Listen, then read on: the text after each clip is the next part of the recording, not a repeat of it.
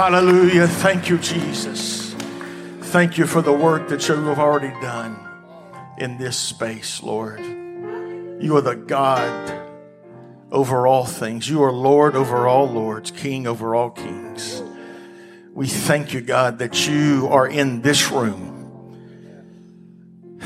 We don't want to take it for granted. We don't want to just pass into the holiday and move too quickly. But we thank you, Lord, that you're here. Do you feel God in this room right now? I hope you do. If you don't, He's here, I promise you. His tangible glory and grace is here. Quickly to the Word of God, John 8, verse 2. I told you Wednesday night that Pastor was going to do his best to be here this morning. So you know he is not well in his body. So he tried to do everything he could to come and preach this morning. But uh, he was not able to. He was ready to, but he was just not physically able to. So if you'll help me, I'll open the word and we'll say, Lord, speak to us this morning. Amen. John chapter 8, verse 2. Now, early in the morning, Jesus came again into the temple, and all the people came to him, and he sat down and he taught them. Then the scribes and the Pharisees brought him a woman caught in adultery. When they had set her in the midst, they said to him, Teacher, this woman was caught in adultery in the very act. Now, Moses in the law commanded us that such should be stoned. What do you say? This they said, testing him, that they might have something of which to accuse him. But Jesus stooped down and wrote on the ground with his finger, as though he did not hear it. I'd love to know what he wrote. I have a feeling he just started with the oldest one in the circle and started writing down sins. So when they continued asking him, he raised himself up and said to them, He who is without sin among you, let him throw a stone at her first.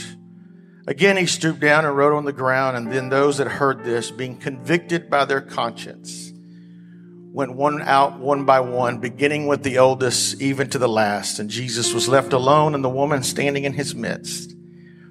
When Jesus has raised himself up, and no one but the woman, he said to her, Woman, where are the accusers of yours? Has no one condemned thee? She said, No one, Lord. And Jesus said, Neither do I condemn you. Go and sin no more. And Jesus spoke to them again, saying, I am the light of the world. He who follows me shall not walk in darkness, but have the light of life. I want to talk to you for a few moments from this subject surprised by grace. Surprised by grace. Lord, I know you're here.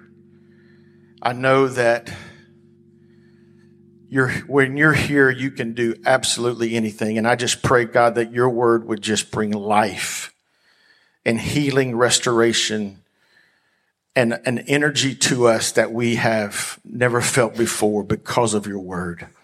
And we ask it and pray it. And everybody said, in Jesus' name. You may be seated. Over 25 years ago, I had the opportunity to go to death row in Huntsville, Texas, with my dad, who was ministering to a handful of men who could not. There was a few that could come out, and then, and then there's some that would come, some that wouldn't come. And I actually believe that this was during the Christmas season, and they would come out into the end of what's called a cell block. This is a very old, old prison in, in Huntsville before they moved it to Livingston. And that day room filled with concrete and metal. There was just a few men that day, and I was actually not supposed to be there. I wasn't really approved to go down that far into the, I was just a young minister at that time, and I was just there to help my dad out. And the chaplain asked me if I would like to go down and attend this little service on death row. I was obviously very apprehensive, you know, when you hear the words death row, right? That's, that should cause a little anxiousness. So I, I agreed apprehensively and I sat down on a steel and concrete table singing with my dad. He's, he led an a cappella song service out of some very used, beaten up hymnals that someone had handed down. And while we sang, in this handful of men, there may be 15 men there. In the background, men screamed and cursed, men who were destined to die.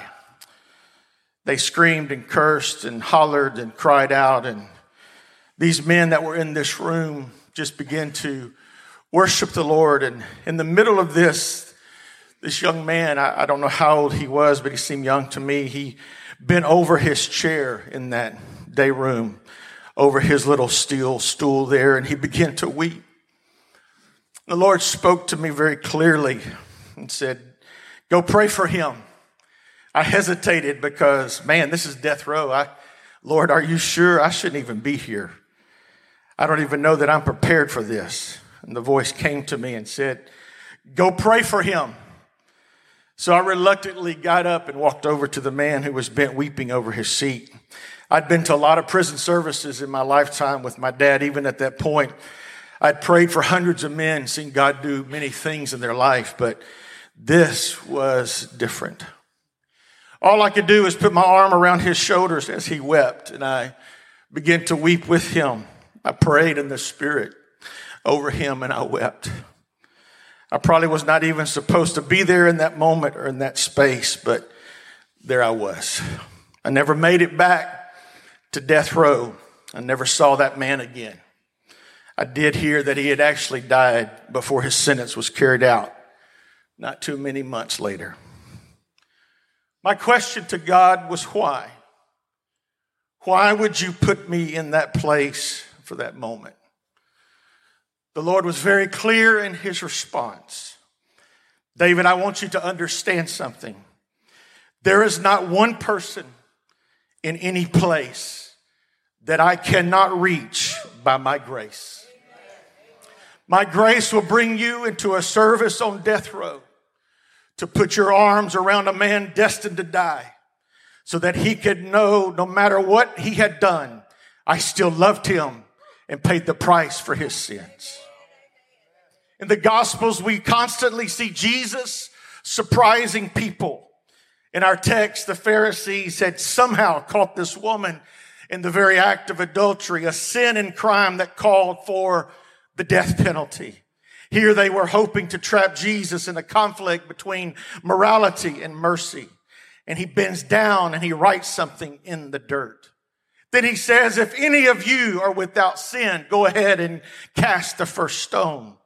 Slowly and silently, all you can hear are the stones of the accusers being dropped to the ground as they walked away. Then Jesus turns to the woman and says, woman, where are your accusers? Has no one condemned thee? Then neither do I go now and leave your life of sin. So this adulteress walked away forgiven with a new lease on life. And once again, the Pharisees had to shrink away, stabbed in their cold religious hearts. You see, grace always aggravates the religious and surprises the sinner. Let me say that again. Grace always aggravates the religious and surprises the sinner. The proud and self-righteous always seem to find Jesus offensive.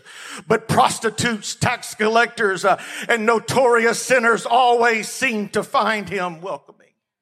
Paul writing to Titus says that when Christ uh, would appear as the incarnate God in flesh, he writes it in 211 that grace has now appeared. God's grace is so bound up in Jesus himself uh, that to speak of Jesus appearing is to speak of grace appearing.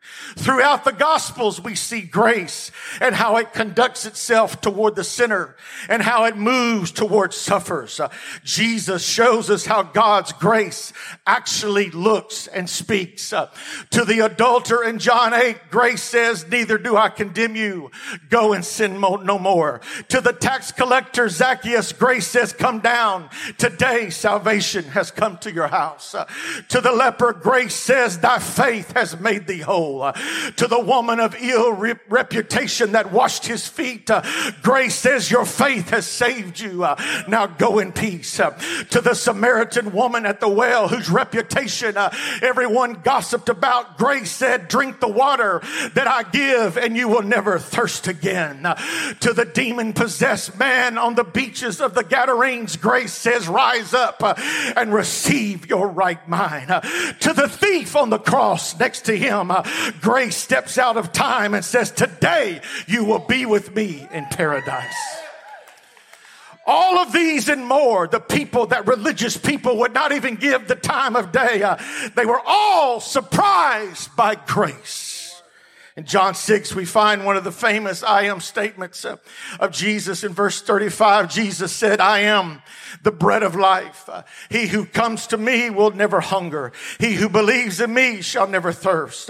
Verse 36, but I said to you uh, that you have seen me and you do not believe. Uh, all that the Father gives me will come to me. Uh, and the one who comes to me, I will by no means cast out. For I have come down from heaven not to do my own will, but to do the will of the one who has sent me. Uh, in the middle of this discourse on him being the bread of life uh, is a very powerful promise of grace. Uh, what are you saying, David? Right in the middle of this, he says these powerful words. Uh, if you will come to me, I will by no means or no wise cast you out. Uh, I know it sounds like really old English, but it's really a very beautiful promise. Uh, if you look at this, he says this, uh, all that the Father gives me, uh, not just most, not just some, uh, but everyone. it is God's deep delight to entrust reluctant, sinful rebels to the gracious care of the gospel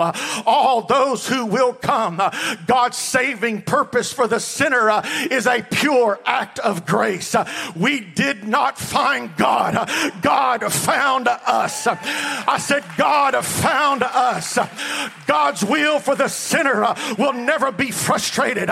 God's will will never run out. God's resources will never run out. God's power will never run out. God will never stop moving upon the heart of those those uh, who are far from God. We were not drag kicking and screaming toward Christ against our own will. But let me tell you something, ladies and gentlemen. Uh, if you're in this house and you've been set free uh, by the power of the gospel, it was God's grace that reached you. It was God's grace that was so powerful, so radical, that it reached down into the middle of your mess and it drew you out. I come to tell you, ladies and gentlemen, uh, mothers and fathers, uh, husbands and wives, uh, whatever you do, uh, don't stop praying for those uh, that you've been praying for. Uh, God's grace. I said, God's grace is still reaching. He's still working. He's still moving.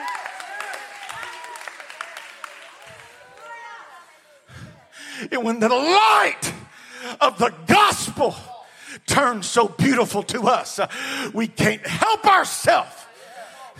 We will run to him and fall at his face, fall on our face before him and say, Lord, I repent. But Jesus goes one step further. He says, All who come will no wise be cast out. What does this mean? This text literally reads, The one coming to me, I will not, not cast out. Sometimes the Greek used two negatives piled on top of each other. Paul used this a lot for literary forcefulness. So what Jesus is literally saying is this, I will most certainly never, never, ever cast you away. Why would he be so forceful in his language? Because he knows our nature. One author said, fallen anxious sinners are limitless in their capacity to think of reasons that Jesus would reject them. We are factories of fresh resistance to God's grace. And even though we may run out of tangible reasons to be cast aside, we tend to retain some vague sense that given enough time and given enough problems, Jesus is eventually going to grow tired of us and hold us at arm's length. And we say, no, wait as we cautiously approach this Jesus. You don't understand. I've really messed up this time in all kinds of ways. And grace simply says, I know.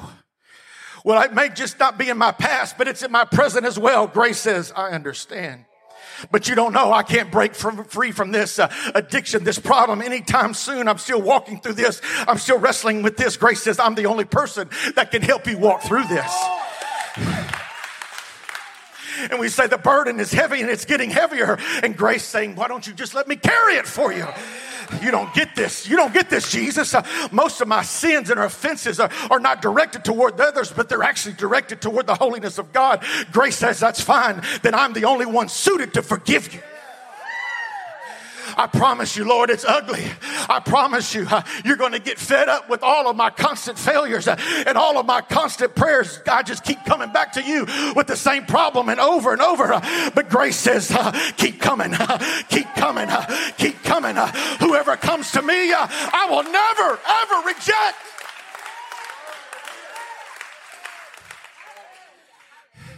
It seems like through grace, our sins and our weaknesses are the very resume items we need to qualify to come to Jesus. First, a conversion, and thousands of times afterwards. And every time we come, Jesus is standing with open arms. If the Gospels teach us anything, hear me very carefully this morning about Jesus. They teach us that when he sees the fallenness of this world and everything all around him, his deepest impulse, his most natural instinct uh, was to move towards sin and suffering, not away from it. You see, to the Old Testament with Jews, there's only two categories. You either were clean or unclean. And this had nothing to do with your physical hygiene. It had all to do with moral purity. So the problem was not necessarily dirt, but guilt. And so all the Jews had all of these laws and this complicated system of offerings and rituals to make them morally clean. One particularly part of this system that stands out to me is that when an unclean person came in contact with a clean person, then that clean person became unclean. So the bottom line was this that your moral dirtiness was contagious. And then Jesus shows up. We cannot fathom the sheer purity, holiness, and cleanliness of his mind, his heart, and his being. Totally innocent and without sin. And what's the first impulse when he comes into the proximity to lepers and prostitutes? He moves toward them. You see, grace was now reversing the Jewish system because when Christ, the clean one, touched an unclean sinner, he did not become unclean, but the sinner now became clean. Mm. See, under the law, you had to distance yourself from the sinful and the unclean. But now grace is broke into the human condition. Uh, and there's a higher law of love. Uh, and it transcends the power and it completes the authority of the Old Testament law uh, that can only take us so far. But all of a sudden, here is grace wrapped up in human flesh, walking among those that nobody wanted had anything to do with. Nobody wanted to even be close to or down the block from. But grace shows up and does a work of redemption.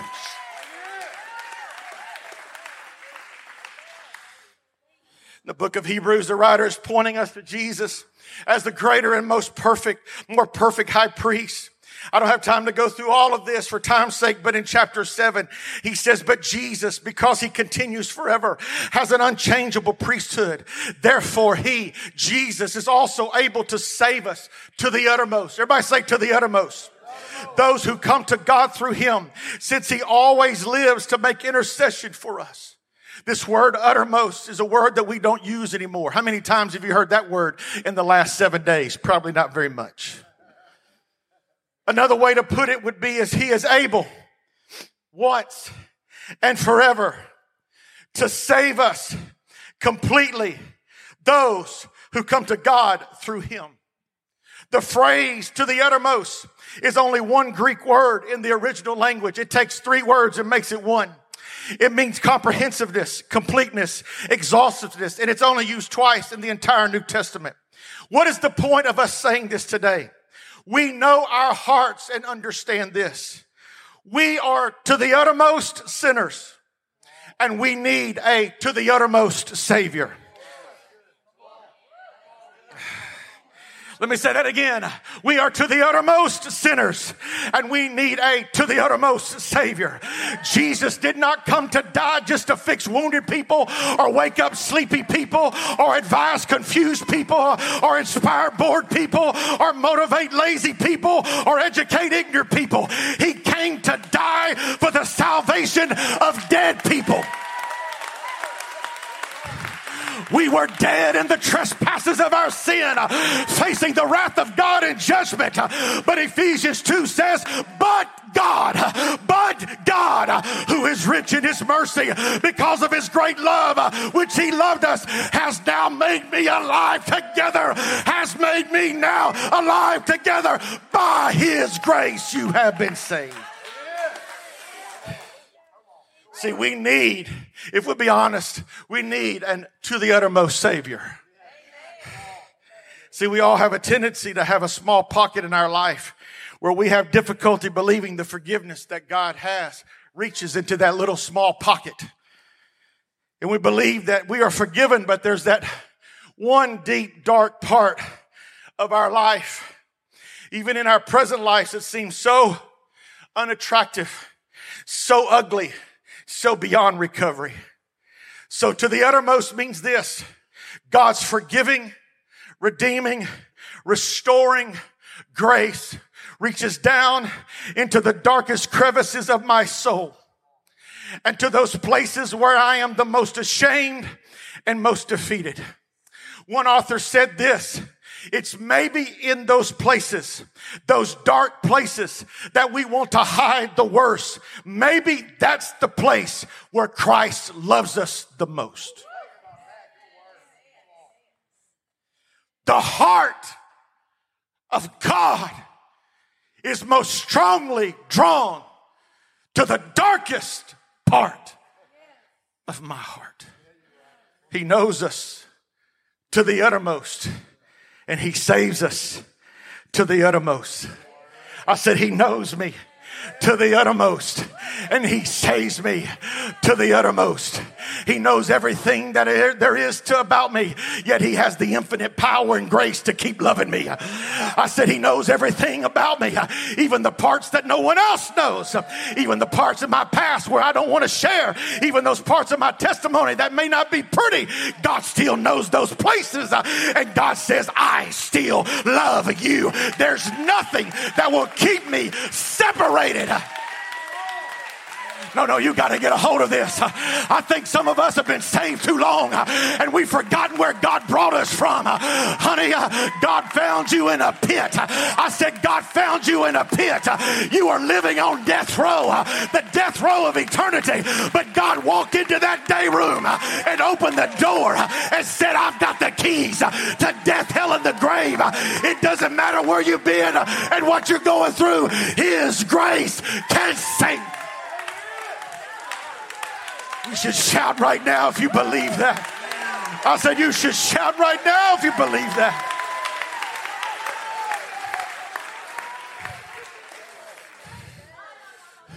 David, should we get on, go on sinning? God forbid.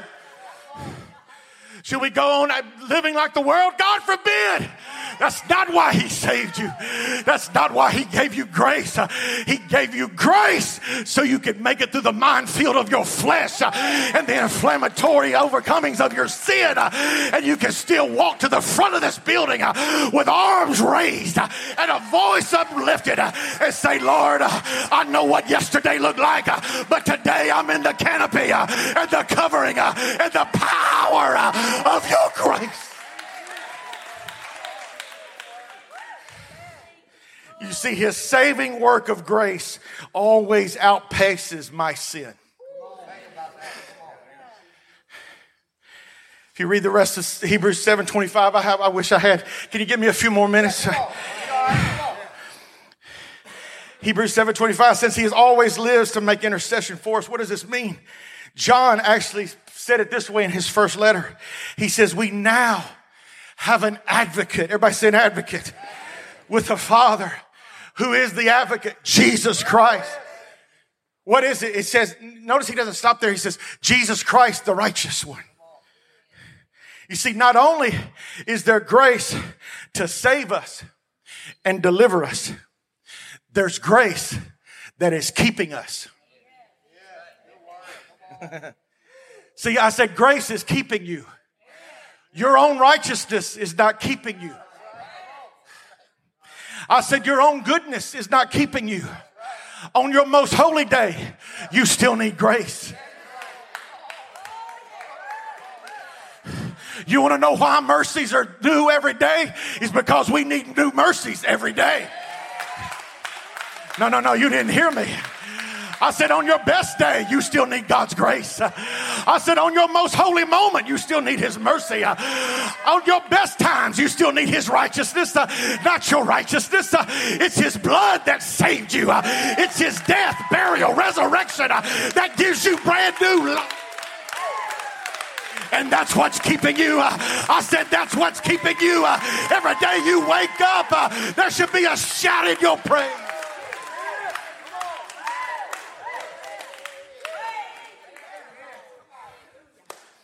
The word advocate here, and I don't want to get too technical, but I want us to understand. I think everybody understands when I say advocate. Haven't you heard that term before? A legal advocate, a rights advocate. In our world, with our son, a special needs advocate, an advocate for the aged, an advocate for the impaired. There is the word here, and the Greek is written, it says, it's actually parakletos. This is the closest that they could get to this word. And in fact, in the Latin, the church fathers, the other church fathers, even moved it one step forward, and this is how we get our English word. They, the English, the Latin word is advocatus, where we get our word advocate. Why are you saying all that? Because the Greek word cannot be pinned down to one meaning. Sometimes it means comforter. Sometimes it means helper. Sometimes it means counselor. Those of us who are under, remember the discourse uh, of the upper room in John 14 through 16 before Jesus goes to the cross. What does he say? He says, I'm promising what? A helper, a comforter. Why is this important? Because John goes immediately in First John and says that Jesus is also the propitiation for my sins. And that simply means that he has turned, that Jesus has turned away the wrath of God toward my sin through his death on the cross. So now the idea, and here's the point of the message. Now the idea of advocacy has a deeper meaning. Because of his life, death, and resurrection, Jesus now has a deep solidarity and feeling for what we're going through. In other words, ladies and gentlemen, I don't know what you're going through today, and I don't know what you're feeling today, but the Lord feels it. He shares with us the experience of the human condition. Even though he was without sin, he knows what it feels like to experience pain, weakness, hunger, loss, rejection by his own family. And since he knows it, hear me very carefully, he draws near to me. Mm. I am unrighteous, but he is righteous. I am filled with failure, but he has never failed. I am not holy, but he is perfectly holy. I am unloving, but he never stops loving. I am unforgiving, but he is the embodiment of forgiveness. So when I'm weak and I'm sinful, grace comes alongside of me as an advocate for, for, before God. And grace says, Hey, hold on. Don't look at his imperfection. Look at my perfection. Why? Because Jesus has now become the righteous one who is the advocate. In other words, he is standing on my behalf. When we fail, his grace on our behalf rises higher. His advocacy speaks louder than my failures. I know that you sin, but get back up again. Whatever you do, don't throw in the towel. I know that you you're weak uh, in your flesh, uh, but lean on me. Uh, I'm right here beside you. He cannot bear. Hear me very carefully. He cannot bear to turn away from us. Say, Brother David, you don't know the ugliness of the sin in my life. But yes, I don't know that, but I know the ugliness of the sin in my life. And Jesus has never turned his face away. I said, Jesus has never turned his face away. It doesn't matter where you've been and what you've done. Jesus is here today, standing face to face in his righteousness and saying, Why don't you lay it down on the altar? Why don't you lay it down on the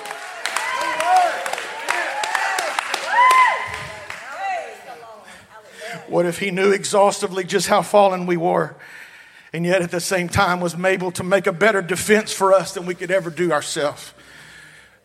Are you making excuses? No, I'm not making excuses. I'm not ignoring your sin. But let me tell you something. All I want to do is point you to the sufficiency of His grace. You see, if we could get this today before Thanksgiving holiday, we'd be free. We'd be free from the need to bolster our own sense of self worth through self contribution and self righteousness. While we are painfully aware in the subconscious of our own shortcomings and weaknesses. See, when we choose to sin, hear me very carefully, because I want to clear this up. Grace is not a license to sin. When we choose to sin, we are forsaking our true identity as a child of God. And yes, hear me very carefully. Pastor preached this a few weeks ago. We will disappoint God with our sin, but we will never be forsaken by our advocate. Man, I hope we can get this. We cannot minimize our sin. You can't even make a good defense for your best sin. We must acknowledge it and take our sins to the altar. See, some of you have heard that there are things in your life that you'll never be forgiven of. Some of you have been mishandled by other people through abuse, and shame has locked you into a closet of secrecy and pain. Some of us have deep pockets of something that we're still dealing with in our life dependence on alcohol, or drugs, or pornography, gluttony, lost temper, your anger over and over. Some of us are people pleasers and it looks like niceness to others, but it's really a cover up of the fear of man. And that entrenched resentment bust out into somebody's life through gossip and hate and words that are destructive and not healing. The inability, some of us are dealing with the inability to forgive people who are in our very families because you are afraid to be hurt over and over again. So we can look at all these different people in our life and we can say, oh, yeah, I don't sin like that. But let me tell you something, we still sin. So, what we should do, Brother Cameron, is we should look at the people in our life and say, if he can save Cameron, then he can save me.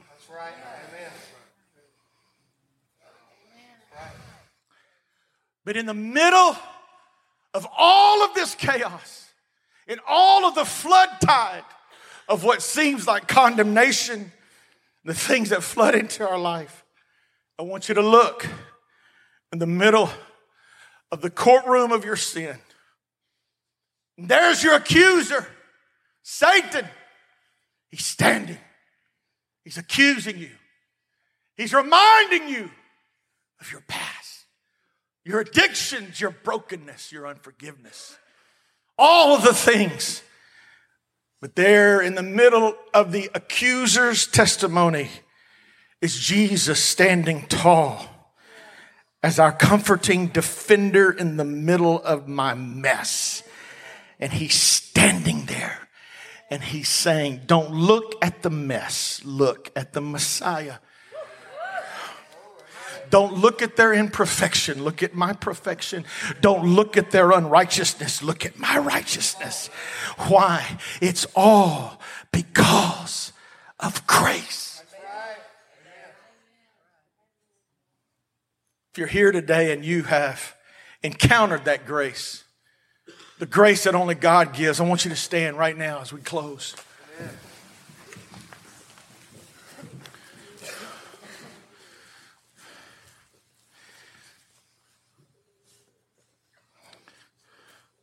See, if we believe the message of grace to be true, and I hope that we will, there should be three things that we should do in response. Number one, we should live a life of holiness. I know that's an old fashioned word, but it's still a biblical word. Titus says, For the grace of God has appeared that offers salvation to all people. It teaches us to say no. It teach the grace of God teaches us to say no to ungodliness and worldly passions and to live self-controlled, upright, and godly lives. I've already said it, but I'll say it again. God does not, grace does not give us the freedom to sin. It gives us access to a holy God. And we have access to that holy God. That God is calling us to say no to the things of this world. The second thing, if we understand this grace, you've all stood because you said you've encountered this grace. The second thing that we must understand, and this is going to help you this week, is it should help us to respond to others in grace. See, we love to talk about grace until we have to extend it to other people, especially those whom we think have wronged us. Show me a person who cannot show grace, and I'll show you a person who has forgotten what grace has given them.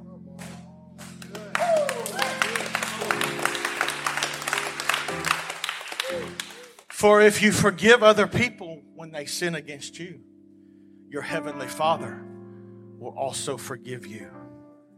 The last thing that we should do, and we should do it today as we leave this place today, if we believe in this thing called grace, it should move us into a mission to tell other people what should be our response if we understand the message of this beautiful bounty of grace? Invite someone else to the table. See, in this world filled with division, we don't need to build more walls. We need to build longer tables. Amen? What are you saying, David? I'm saying we need to invite more people. What if they don't look like me? They don't talk like me. They don't even look like they ever thought about ever being saved. You let God sort all of that out. What do I have to tell them? You have to tell them, look, say, hey man, I'm just a beggar and I know where to find bread. Right? I know we're not beggars, but you understand what I'm saying. The message of grace should be so transformative in our life that we absolutely cannot not tell what God has done for us. Anybody been saved by grace? Anybody been changed by grace? Raise your hand right now all over the front of this building.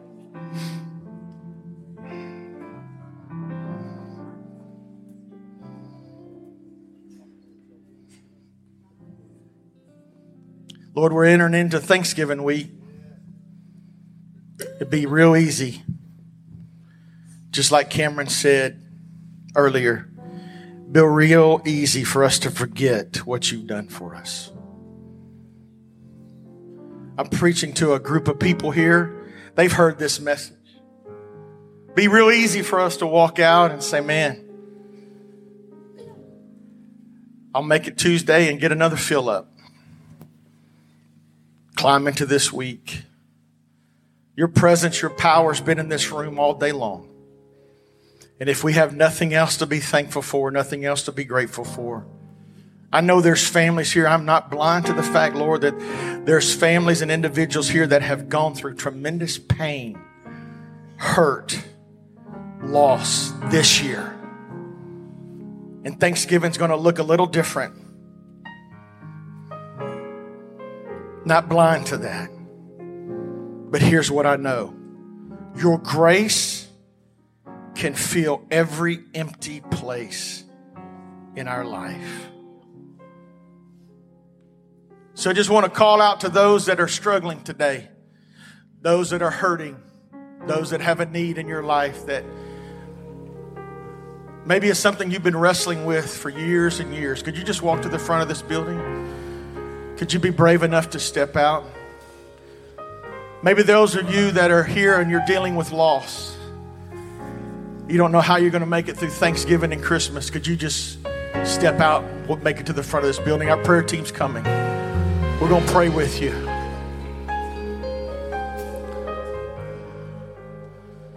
Maybe there's something in the deep recesses of your life that you say, God can't forgive me from, I can't get over. No, grace is here to extend you a hand and say, Nope, you can leave this place a brand new creature in Christ Jesus. Maybe you're here today, you never received the baptism of the Holy Ghost. That's the greatest expression of God's grace in your life. Today's your day. Now, how many of the rest of you will say, you know what? I'm thankful for God's grace, so I'm going to walk to the front of this building and I'm going to raise my hands before I leave one more time to, before I go into this week. Can you just join us around the front of this building? If you're thankful for grace this morning, could you come and pray with those that are dealing with loss, that are dealing with hurt, that are dealing with pain? Come on. If you're here and you're thankful for grace, I encourage you, I invite you to step out and say, Lord, I'm here with my hands lifted.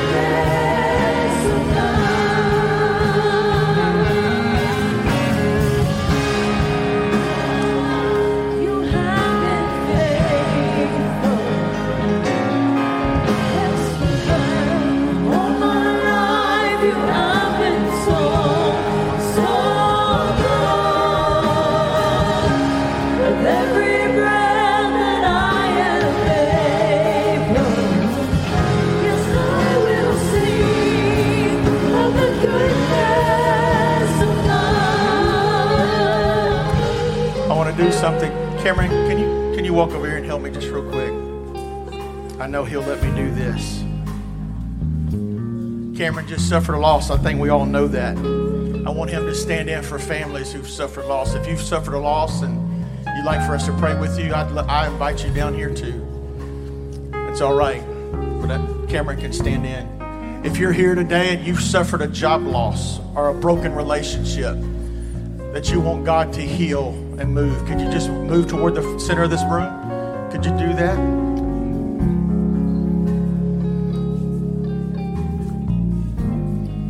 How many of you got some family chaos you need the Lord to heal between now and Christmas? Come on, just move in. See, we could just start going down the line. We'd all be up front, right?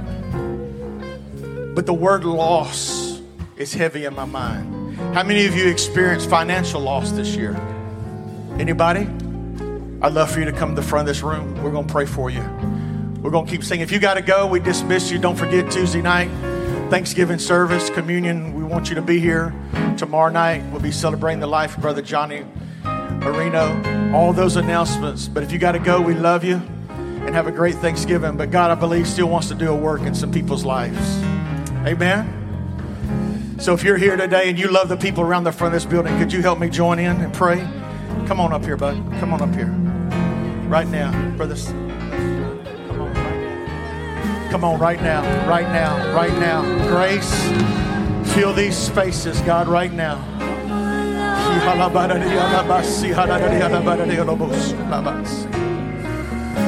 When we don't understand, feel, feel right now. Feel this space. Feel this space. Every need be met right now. Every financial space.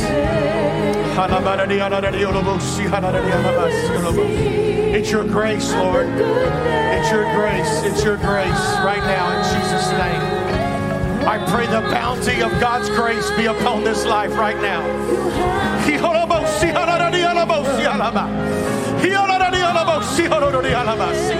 I'm yielded to you, God. I receive everything that you have for me, God, right now. Peace that passeth all understanding, God, right now. That's it, that's it, that's it. God's want to do a work right now. God's doing a work right now, right now, right now. Come on, ladies, help me pray right now.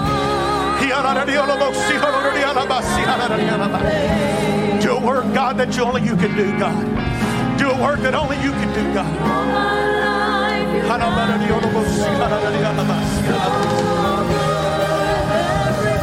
Jesus. Jesus. Jesus. Jesus.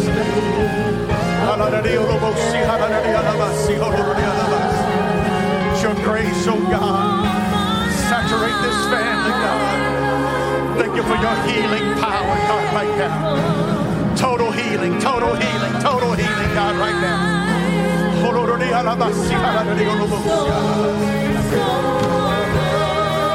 I receive what you have for me, Lord. I receive what you have for me, Lord. I receive what you have for me, Lord. I receive what you have for me, Lord, right now. Jesus' name.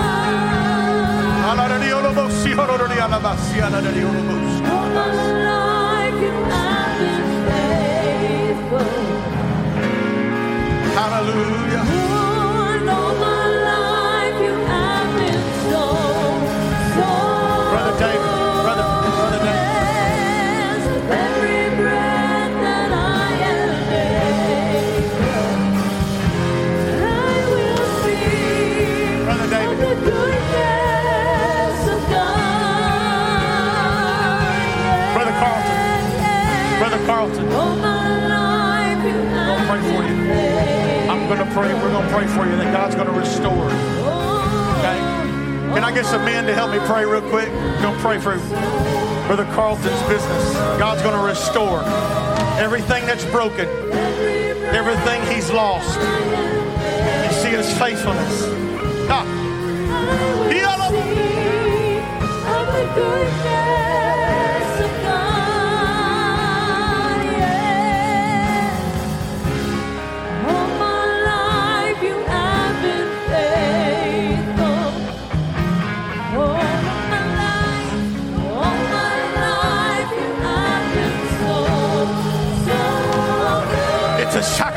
Unto you, Lord.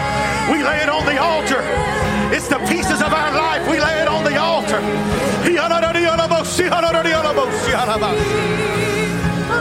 Restoration, restoration, restoration. Every piece, every dollar. Right now, God, in Jesus' name. Thank you, Jesus. Thank you, Jesus. Thank you, Jesus. We love you. We love you. We can't wait to see you Tuesday night. God, greatly.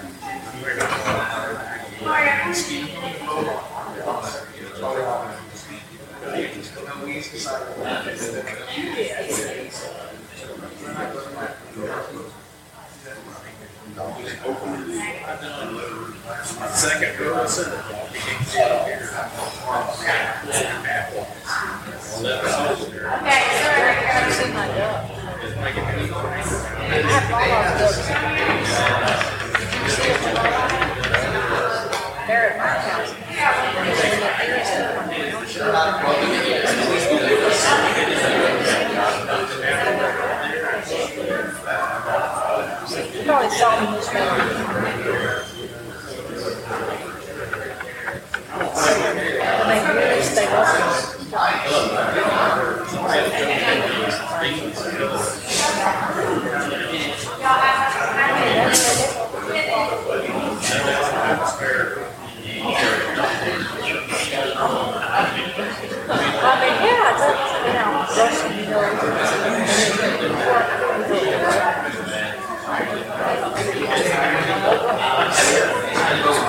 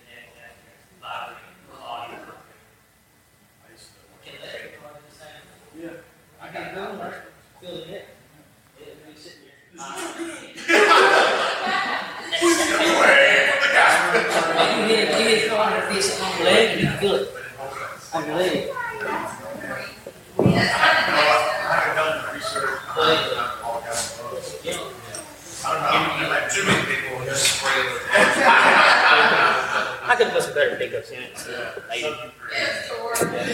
yeah. Yeah.